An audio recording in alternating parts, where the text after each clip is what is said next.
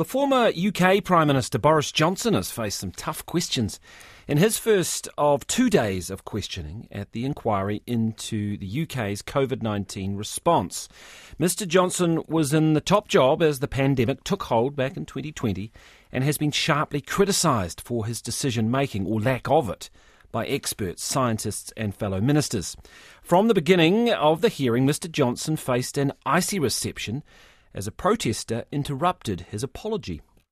Can I just say how glad I am to be at this uh, inquiry and uh, how sorry I am for the, the pain and the loss and the suffering sit down. of please, the please stop. COVID Stop. victims. Please sit down.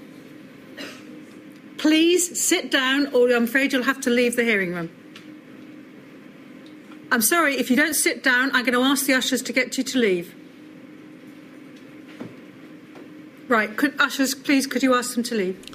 Now, Boris Johnson told the inquiry that in the lead up to the UK's first lockdown in March 2020, he couldn't grasp how big the pandemic would become. In that period, January really to the to the end of of, of February, um, towards the end of, of February, um, COVID was pretty much like a cloud on the horizon, no bigger than a man's hand, and you you didn't know whether it was going to turn into a, a typhoon or not. Well, someone who's been following today's events closely is the BBC's UK political correspondent, Rob Watson. Uh, good morning, Rob. Um, are people buying that explanation from Boris Johnson that he, he couldn't uh, grasp the extent of the pandemic at that point? Well, good morning, Corin, and good morning, everybody else. Uh, I think it kind of depends on who you are. I mean, if you're one of those people who's made up your minds that uh, Boris Johnson was fundamentally untrustworthy, unfit for high office, and sort of fundamentally not really a, a very nice guy, uh, then you won't have been convinced. Uh, if you're one of those people who's in a sort of significant uh, minority in this country, think, good old Boris, you know, the poor guy did as best as he could, you probably will be convinced. I think the big question, really, Corin, is what will the inquiry make of it? I mean, will they will they be convinced? I mean, there's no doubt that the you know fundamental to his def- defence of his government's time in office was to say, look, you know, it wasn't just me; it was sort of everybody, the scientists, people around the world. They just didn't get, they didn't have the mindset to imagine uh, how bad this could be.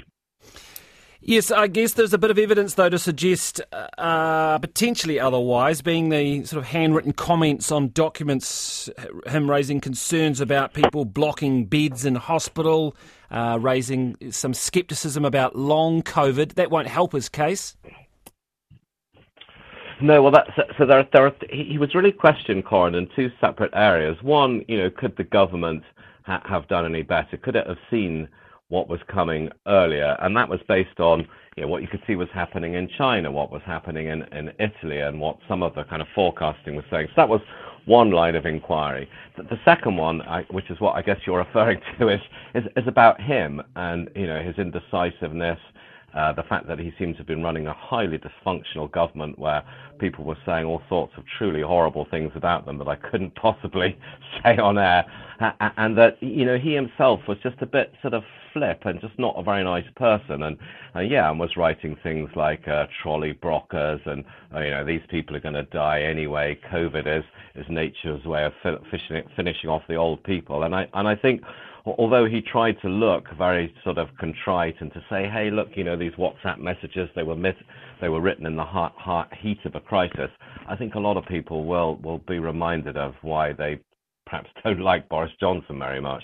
You mentioned WhatsApp messages. There's a lot of messages missing. Any explanation for that?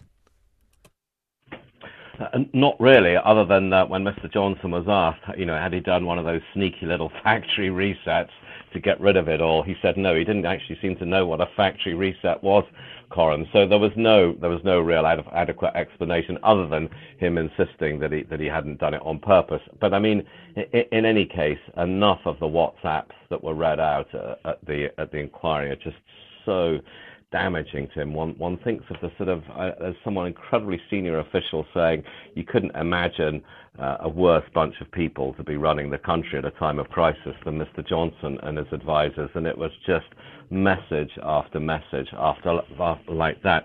I should say, by the way, you know, the, the way he tried to deal with that is to say, hey, look, you know, I bet if they'd had WhatsApp in the time of Mrs. Thatcher or Tony Blair, you would have found similar things. He tried to argue that, you know, it's a sort of it's a product of people being very tense, of having big egos, of it being, as he put it, a, a time that really kind of frazzled everybody in government and beyond. Yes, this idea of the dysfunction within Whitehall, the uh, the abusive messages, is that unusual? I mean, what are we to read into that? Um, that explanation reasonable that this was just an extreme period, or was it something else? I mean, we heard from like the likes of Dominic Cummings, didn't we, a little bit earlier on in this inquiry, and he certainly didn't mince his words, did he? No, he, he didn't. And, and I guess my answer to your question, Corin, is what do you think? What, what does everybody listening to the radio, to listening to us now, think when they've looked at these WhatsApp messages? I mean, do they think that, that, that people did behave like that during uh, Mrs. Thatcher's time? I'm trying to think of maybe some colourful prime ministers in New Zealand's history. Was that sort of going on behind the scenes?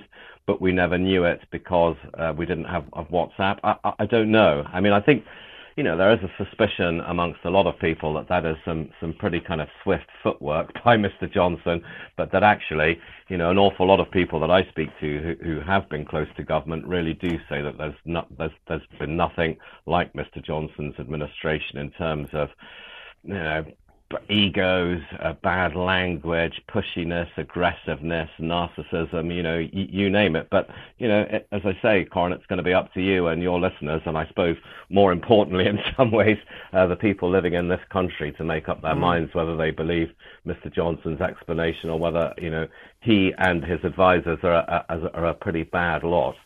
Just finally, it's been interesting watching this inquiry. New Zealand has its own Royal Commission of Inquiry um, that is, you know, ongoing. It's been interesting watching those appearing. They do seem, to be, you know, interrogated fairly hard. I mean, the prosecutor seems to be, you know, not holding back. Is that was that always going to be the way?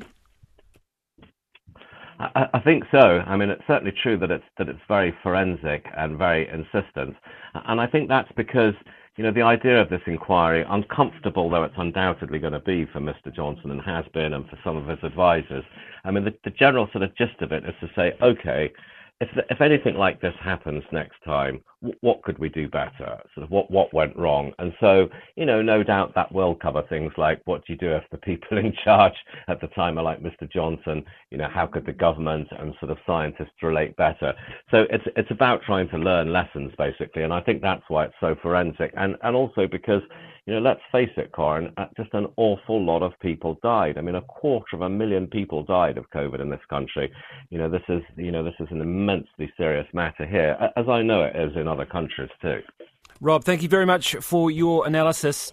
That is the BBC's UK political correspondent Rob Watson there, just commenting on Boris Johnson, who has appeared before the UK's COVID inquiry.